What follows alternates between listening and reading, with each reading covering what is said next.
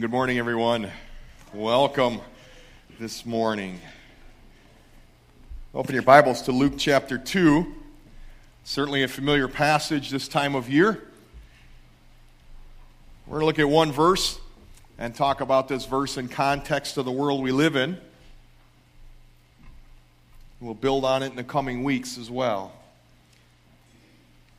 Luke chapter 2, verse 11. Today, in the city of David, there's been born for you a Savior, who is Christ the Lord. Let's ask God's Spirit to teach us this morning. Our Father, we thank you for truth. We thank you, God, for the reality that truth sets us free. Sanctify us by your word, for your word is truth. Holy Spirit, open our eyes, I pray. Open our hearts that we'd receive all that you have for us. We ask these things in your name, Jesus. Amen. This week's been an interesting week. Uh, matter of fact, these past two weeks, there's been a lot of stories in the news that have grabbed my attention. Starbucks, you've heard the big outcry about their cup, and it's just a plain cup now. They don't Merry Christmas on it. And a pastor called them out on it, and, and, and at least his opinion uh, was attack on Christmas. There's a high school quarterback who was penalized just recently for pointing up to the sky after he called, uh, scored a touchdown. He was penalized 15 yards. He was interviewed and asked if he'd do it again. He said, Every time I cross that goal line. Tim Tebow has been ridiculed for his conviction of sexual purity but not so much for his stance on purity as much as how it ties to his relationship with Christ. A lawsuit was filed. It seems the baby Jesus doesn't belong in the Christmas play. And I can go on and on about these stories, but they all point to one thing. They all reference Christ, and it seems he's become a problem. We have a problem with Christ in our culture. And I want to talk about that a little bit. And it said the weeks that follow, the next two weeks, are going to build upon this. This is kind of a, a foundational message for the next couple of weeks. And uh, we encourage you certainly to come back and build upon this. But I want to talk a couple of things about Christ this morning Christ in the culture in which we live. The first thing we need to note is Christ is unwelcome. You certainly shouldn't be news to you. All the killings, all the terrorist attacks, unfortunately, we've been seeing throughout the world, they should be teaching us of our need for something bigger than ourselves. Apparently, man doesn't have the answer. We're destroying each other. But yet, we have a world hardened to that. And it seems many aren't afraid of talking about God, especially when there's a tragedy. But an important question looms, and we need to ask which God? Is it the God of Islam? The God of Hinduism? Is the God of self, or is it the God of Abraham, Isaac, and Jacob, the risen Savior, the coming Lord? You see, discussing God in the mainstream of our national life really means it's respectable to celebrate many gods in America, except Christ, because many have a problem with him. Some years ago, in a parliament of world religions, the group most often targeted for criticism were the folks who could not be expected to buy into a unified agenda. As a matter of fact, the banner, or you could say the theme of this particular gathering, was that basically you need to be unified or get out of the way. It was unite or perish. That was the theme. And it dominated the whole sessions of the Parliament of World Religions. Those who belonged to the historic Christian faith were targeted for the most criticism. You see, the gods are on the roll. With utopian plans to unify religions of the world for the common good, they say the time has come. And you and I might ask then, what role did Jesus have in more than 700 workshops available during this conference? Well, at times he was admired, quoted, favorably compared to other religious teachers, ancient and modern. He was seen as only one enlightened man among many. We were told he's to be admired as a man of his times. But it was clear in these 700 workshops he was just one among many. He was respected but he was not worshiped. And what took place in that place is what's taking place in schools, workplaces, communities, people who live next to us, people we work next to. It's the people around us who most likely believe it just doesn't matter what God you pray to because ultimately every deity is shrouded in a different name. At least that's what we're told over and over and over. But in my opinion, this is not a time to be silent. It's not a time to hide our light in our hearts, but it's a time to let it shine in a hazy atmosphere of religious pluralism. But you and I need to be clear, crystal clear, on who Jesus is and what he claimed. And whether someone believes it or not, we need to be crystal clear. If you go to 2 Peter, or 1 Peter, I should say, chapter 2, 1 Peter chapter 2 verse 4 through 9. It seems Peter wanted us to understand some things about Jesus, how he'd be viewed, and how his ministry would affect people. 1 Peter chapter 2 verse 4 through 9, uh, Peter writes, "In coming to him as to a living stone rejected by men, but choice and precious in the sight of God. You also as living stones are being built up as a spiritual house for a holy priesthood."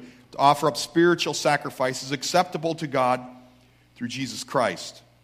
For this is contained in Scripture Behold, I lay in Zion a choice stone, a precious cornerstone, and he who believes in him shall not be disappointed.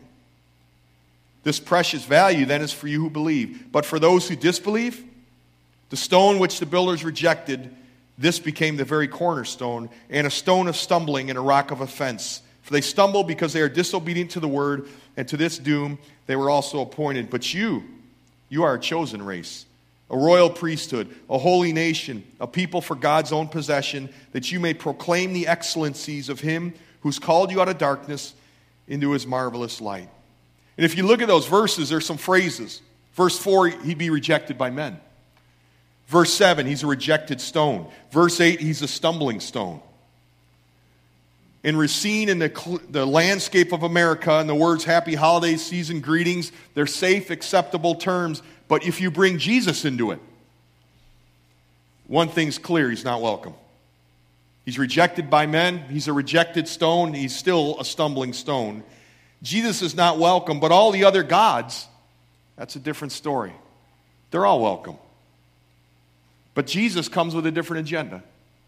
He might be unwelcome. But we need to make no mistake, he's unequaled. Because standing in the way of grand plan of religious unity is a person of Jesus Christ. He stands alone. And sadly, a growing number of those who call themselves Christians have begun to redefine Jesus in an attempt to fit in with other faiths. So, the key question you and I need to ask this morning and in the coming weeks does Jesus belong on the same shelf with Buddha Muhammad, Krishna, Allah, and a plethora of other gods. And it's important that you and I understand there's three ways really we relate to Jesus in regard to this question in our culture. One is pluralism. Pluralism is the direct assertion that we must accept all religions as equal. Pluralism says Christ is only a man, he's a prophet, he's one of a variety of options in our culture, not necessarily a better option at that. It would be like going to the store, and if you go now that you see all these toys. There's all kinds of toys on the shelves. Some appeal to this person. Some guy like some kid likes the Legos. The other one, other young lady likes the Barbie dolls, and, and so all these toys are numerous. And they appeal to uh, some in different ways. And we're being told that, that Christ is one toy on the shelf of many. And he might appeal to you, but not necessarily to this one. And that's okay because all toys are valid. So we're told. But in this viewpoint, Christ is variously interpreted, but he's always stripped of his deity. Pluralism asserts no religion can claim superiority or no religion can sit in judgment on another. And you've probably heard the comments. These are pluralistic comments. One comment might be You're into Christ, I'm into Buddha. We all have to choose a religion that's best for us. Or, I love Christ as much as you do, but I don't think he's the only way to God. God would never limit the way to heaven to one person. My God's more inclusive than that. Or maybe you've heard this. I think that much of the New Testament contains mythology. I don't believe these things happen. You see, it's just a matter of interpretation, so it doesn't really matter what religion you belong to. It's all a matter of your interpretation. Or maybe you've heard this I think all religions of the world are essentially the same. Why should we argue about the peripheral matters? or maybe this one I, I haven't left my Christianity, I've just moved beyond it to something deeper. I no longer emphasize religion, but I'm into spirituality, i.e., I'm into pluralism. I'm into the idea, people would say, that we must accept all religions as equal, and Christ is just a man. There's a second common stance called inclusivism. Inclusivism says we need to be open to other religions. This certainly began back in the 18th century Enlightenment, where Christ, in this way, may still be unique, but he does not have a sole possession of truth. He might have some, but he doesn't have the sole possession of truth. Inclusivism stresses that only through religious dialogue among the diversity of world religions can we come into an understanding of the truth. In other words, every religion, we need to make sure we bring it all together to get some kind of fabric of truth. That's what inclusivism says. In other words, we decide really what's true. There's no objective standard. Each religion brings something to the table. You might not have known that this past October,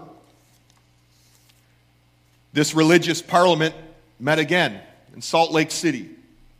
The Parliament of World Religions offered many workshops, and I'm going to give you an example of just one of them. There were many like this. This particular one is called The Presence and Engagement Christianity and Religious Plurality. Here's what the module descriptor was. This module is designed to give students a critical overview of Christian approaches to religious plurality and to enable an in depth experience of another faith tradition in a contemporary urban context. Well, that might sound semi innocent at this point, but I want you to hear what the learning outcomes are. By the end of the module, this class hopes that students will be able to do these things demonstrate a broad understanding of the variety of Christian the- theological and spiritual approaches to religious plurality and an ability to use them reflectively to inform their own approach. That's a scary thought. Another one was to show an understanding of the importance of engagement with religious plurality for the development of contemporary theology and ministry. Another learned outcome would to be evaluate the possibilities for spiritual enrichment through engagement with other faith traditions. And I don't know if you picked up on the fact, because there's several other classes like this. It's geared towards those who are Christians to get in line with the religious plurality.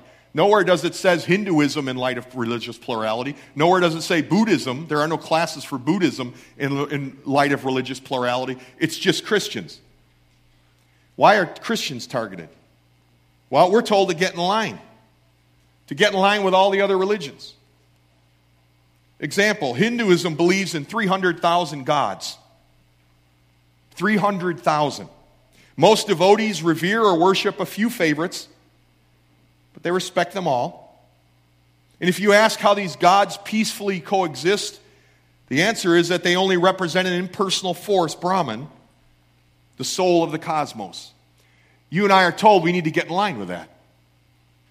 We need to get in line up ourselves with this religion. We're told the Shinto religion, found primarily in Japan, is animistic. In other words, they believe gods reside in all creatures, trees, soil, or objects. You and I are told we need to get in line with that. We're being told that these gods, although they're indifferent to morality, seldom offended, believe sin does not exist, that you and I are to get in line with the Shinto religion. We're told to get in line with the Buddhists who do not believe in a God or gods. Matter of fact, the monks insist when they pray, they pray only to themselves. We're told we need to get in line with that. The Parliament of World Religions in this class specifically has a learned outcome that's told you and I were to get in line with the Islam religion. This monotheistic, believe in one God, which isn't bad at that point. But this deity is not triune. Far removed from mankind is the God of Islam. Allah is simply a tribal deity of Muhammad Muhammad elevated him to this position of supreme ruler. And we're told that Allah is some mystic force out there with conflicted thoughts, provides no assurance come Judgment Day. You and I are told we need to line up with that. Parliament of World Religions, matter of fact, has classes designed for Christians to line up because we live in an inclusive society. But there's a third stance you and I need to be aware of. It's a significant stance. It's exclusivism. Exclusivism says and maintains that God has revealed himself only in Christ. Thus, all other religions are therefore incomplete, misleading if they're not centered on the person of Jesus Christ and who he claimed to be. See, exclusivism does not conflict with the freedom of religion. And here is where this word tolerance is such a buzzword. Christians are told to be intolerant, but are they? Think about it for a minute. You could say there's legal tolerance, the right for everyone to believe in whatever faith or none at all. No one should be coerced. Every Christian I think in here would agree with that.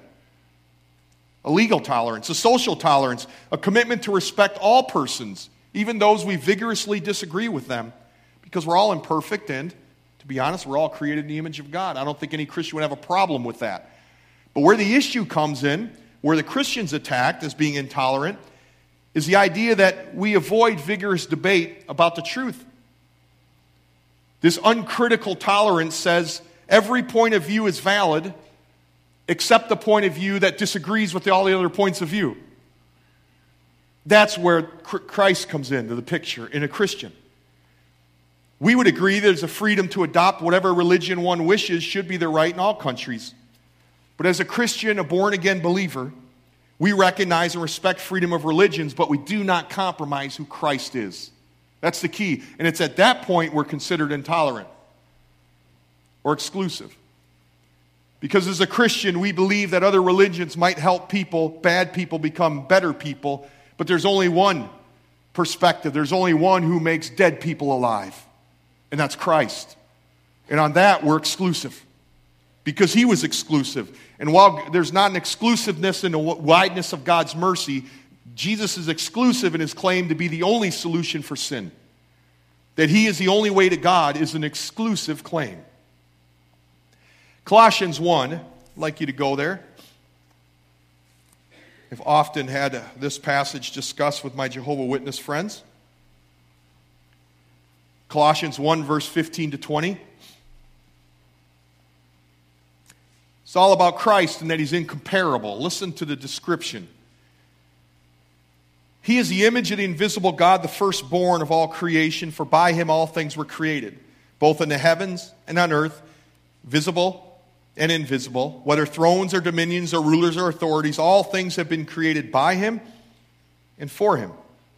And he is before all things. And in him all things hold together. He is also head of the body, the church, and he is the beginning, the firstborn from the dead, so that he himself might come to have first place in everything. For it was the Father's good pleasure for all the fullness to dwell in him, and through him to reconcile all things to himself, having made peace through the blood of his cross. Through him, I say, whether things on earth or things in heaven. You see, merging Jesus into the equality with other gods flies in the face of his rightful claim to preeminence. Try to downsize Jesus after reading that. Try to put the spin on Jesus. You can't because his claims are exclusive. Consider all of what the Bible teaches us. Without Jesus, the storyline of the Bible disappears. From Genesis to Revelation, it all points to Christ as a Redeemer and the coming King. Without Jesus, guilt and shame remain because it's only in Christ in which we confess our sins to, we find him faithful and just to forgive us our sins. 1 John 1 9. Without Jesus, there's no hope of getting to God. 1 Timothy 2 5, there's one mediator between God and men. Who? The man, Christ Jesus. John 5 23, who does not honor the Son does not honor the Father who sent him. Without Jesus, there's no hope of heaven. Acts 4 12, salvation's found in no other name under heaven by which men can be saved. John 14 14, we're told without Jesus, you and I have no help for today. John 15 11 tells us without Jesus, we have no joy. The scriptures teach without Jesus, we have no guide, no ultimate friend, intimate friend. We, we still remain a soul that's barren, desperately lost, and empty. without Christ. Because the testimony of Scripture is Jesus is unequaled. Matter of fact, only Jesus comes with an exclusive claim that says, Whoever drinks the water I give him will never thirst. Indeed, the water I give him will become in him a spring of water welling up to eternal life. He may be unwelcome, but make no mistake, he's unequaled. But I wonder if Jesus is welcome in your life. Is he welcome in your home? Is he welcome in your plans? Is he welcome in your kitchen? Is he welcome in your singing? Or have you too set him aside? Set him aside so there's be no more conflict? Maybe set him aside for a little more peaceful gatherings? Is he behind the gifts this Christmas or will he be preeminent above them? You and I need to make sure, first, as followers of Jesus, he's welcome in our home. And by welcome, that you and I proclaim he's also unequaled. But there's a third thing about following Jesus, and Jesus made abundantly clear, and that he's uncompromising. You see, to be told Jesus is unwelcome is to be told, to, is being, telling me to give up the treasure of my life. To be told Jesus is unwelcome is to be told I'm unwelcome. It's telling me to keep Jesus to myself. When a culture says Jesus is unwelcome, culture is telling you you're unwelcome. It's telling you to hide the treasure of your life. Maybe you haven't thought about that before. It's, it's to tell you to compromise. But because he's unequal, we're to be uncompromising. We're to be uncompromising because he is uncompromising. Jesus didn't talk with folks and they say, hey, we kind of disagree with you, Jesus, about your statement that you're not the truth. We never see Jesus going, oh man, I'm sorry to offend you. Maybe I should reword that. Or maybe I should water that down. No. Jesus made the statement, I and the Father are one. They pick up stones to stone him. Jesus didn't stutter and say, I didn't quite mean it like that. He was uncompromising in his proclamation of who he was. Because Jesus understands he's unequaled. And when you're unequaled, you don't compromise. Jesus was uncompromising, and he calls you and I to be uncompromising. If you go to Luke again, unique account. Sometime after his birth, Jesus is brought to a temple and presented in the temple. So we're picking that up in verse 25 of, through verse 34 of Luke chapter 2. You should notice what's said about Jesus. And behold, there was a man in Jerusalem whose name was Simeon, and this man was righteous and devout, looking for the consolation of Israel, i.e., the Messiah, and the Holy Spirit was upon him. And it had been revealed to him by the Holy Spirit that he would not see death before he saw the Lord's Christ. And he came in the spirit into the temple, and when the parents brought the child, Jesus, to carry out for him the custom of the law, he took him into his arms and blessed God and said, This is an amazing moment, by the way. Can you imagine if you're Simeon and you have this baby in your hands? Look what he proclaims and look what he recognizes. Now, Lord, thou dost let thy bondservant depart in peace according to thy word, for my eyes have seen thy salvation. What salvation? The baby he's holding. That's a, quite a statement. My eyes have seen thy salvation, which thou hast prepared in the presence of all people.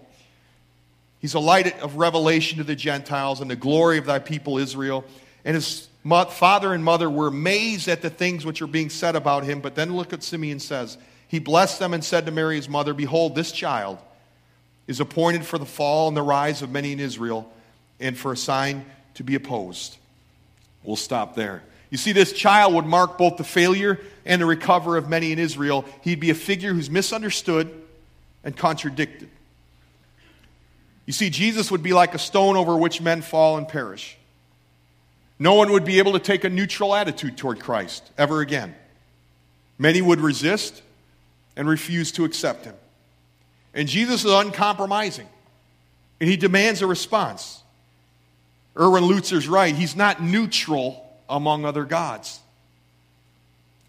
A couple years ago, there was an editorial in a London paper I came across, and I don't remember exactly where I came across it. But it was unique because it was in the current environment of the, the spin on Jesus, here's what this article said. It get, got me kind of, my blood going a little bit in a, in a good way. Here's what this author said, this editorialist. The fact is, we miss the whole point of Christmas story if we try to make the infant Jesus fit our agenda, agenda rather than accusing to his agenda. For this, Jesus would not forever remain the meek and mild baby. According to Gabriel, he would be great, perfectly holy, the unique Son of God, the Jewish Messiah, the one and only Savior of hum- humanity. Try as we, we might, this author says, to reduce the Nativity to a symbol of generic human love and peace among persons of differing belief, it simply does not work. Because essential to the Christmas story are claims concerning who the child is. Unsettling, necessarily offensive claims to ancients and moderns alike. From conception to the grave, the controversial Jesus scandalized people, and thinking human beings will continue to be affronted by his radical, seemingly divisive mission, which climaxed in his death on the cross, and which mandates from us a decision, whether of faith or cynicism.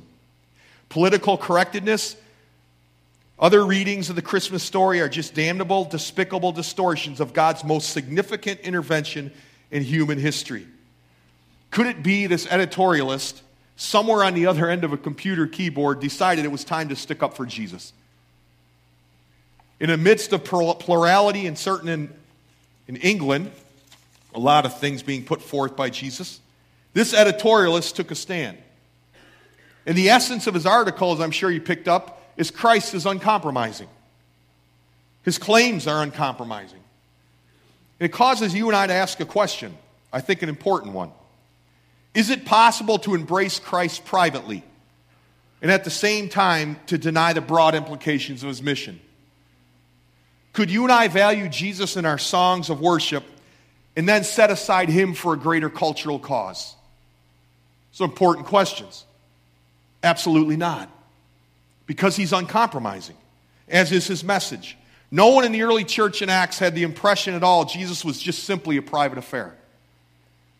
Matter of fact, they took the message to the streets, faced great persecution because Christ was uncompromising, as was his message. Matter of fact, Jesus even got so forward as to warn his followers and said, The world will reject you, indeed, even hate you. Why? Because of him. Because of him because he's uncompromising.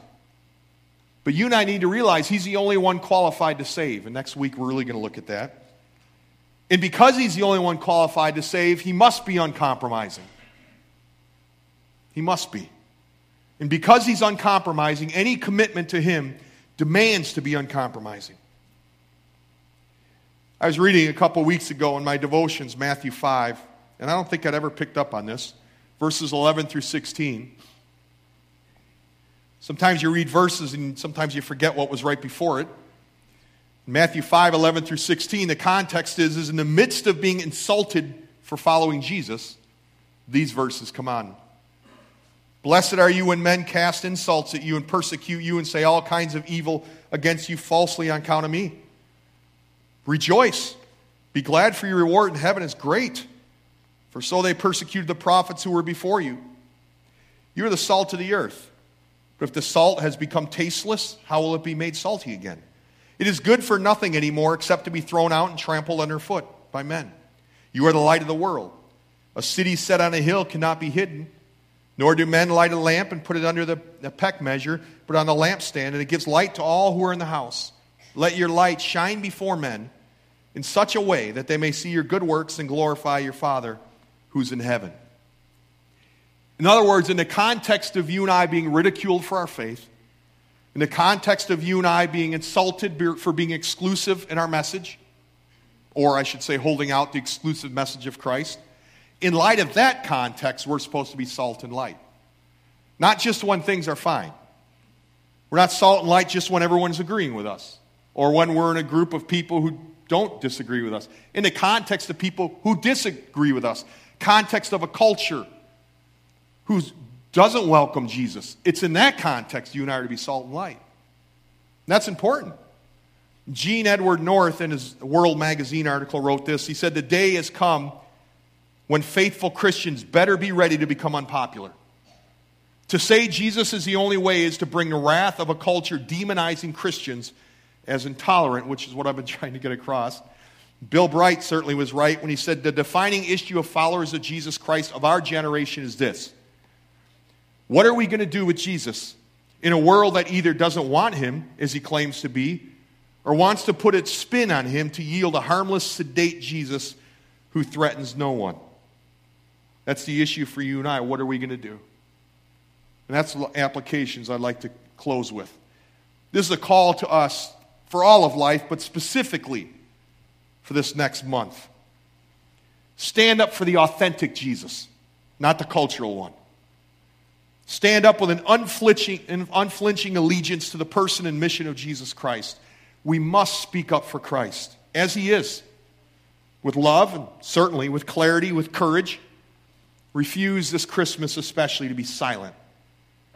Why? That's not just any baby in the story.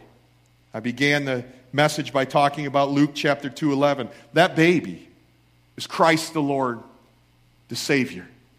That's uncompromising message. You and I need to stand up for the authentic Jesus. Christmas is about Jesus.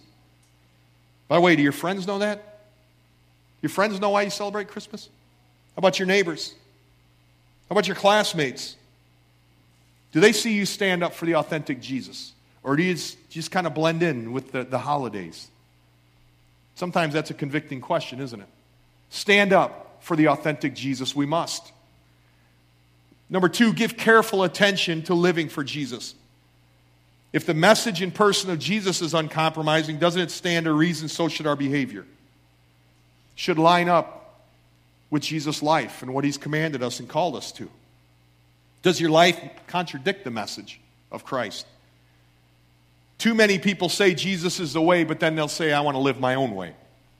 That's a contradiction. You and I need to give careful attention to the way we live our life and to live for Christ. In three, be an available conduit of Christ's love. You see, a watching, watching world can't deny Christ's love in action. It's them they fall, it's before that they fall silent. When we live like Jesus, when we love like Jesus, it provides an opportunity to speak up for Jesus with great clarity. And when we love like Jesus, he remains in the forefront of our lives. So, who can you reach out to with the love of Christ in Jesus' name this next month, especially? Because all around us, we have people who are confused with the gods of sensuality, the gods of power, materialism, self indulgence, and all they've found is great disappointment and emptiness. And as they look around, they see a nasty, troubled world. And they, they long for a better world. And you know, I have a message that Jesus has a better place, a prepared place. And they need to hear that. And so speak truth, speak it often, speak it humbly, speak it in compassionate tones. Speak wisely and patiently in ways that honor Jesus. Speak prayerfully. Speak it to your own heart. Speak about Christ on planes. Speak about Christ on buses. Speak about Christ to your children, to your classmates. Speak it and stand up fearlessly. But do speak it and do stand up. Because the message is the power of God for salvation for all who believe. That's the message you and I get to proclaim. It's a privilege. The message about Christ. And when all is said and done, when all the religious followers of this world and all the gods line up, here's what will take place God exalted him to the highest place and gave him the name that's above every name. That at the name of Jesus, every knee should bow in heaven and on earth, and every tongue confess that Jesus is Lord to the glory of God the Father. He might be unwelcome but he's certainly unequaled. Let's pray.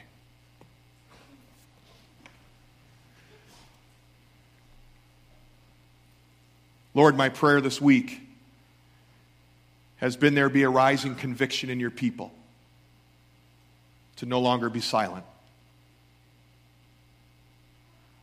Lord, not to attack people, not to be a fighter necessarily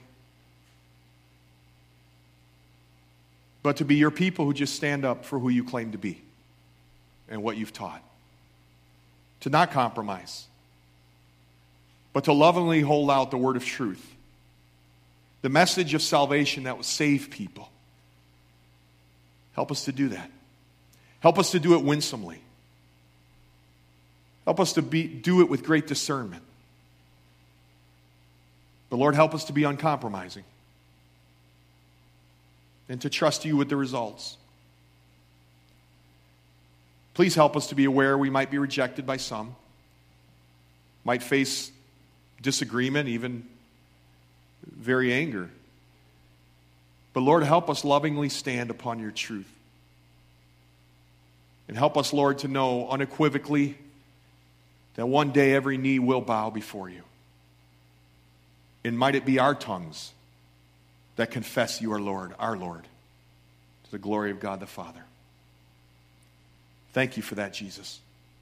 Might you be preeminent this next month, especially in our prayers, in our songs, in our celebrations, in our words, in every way, shape, or form.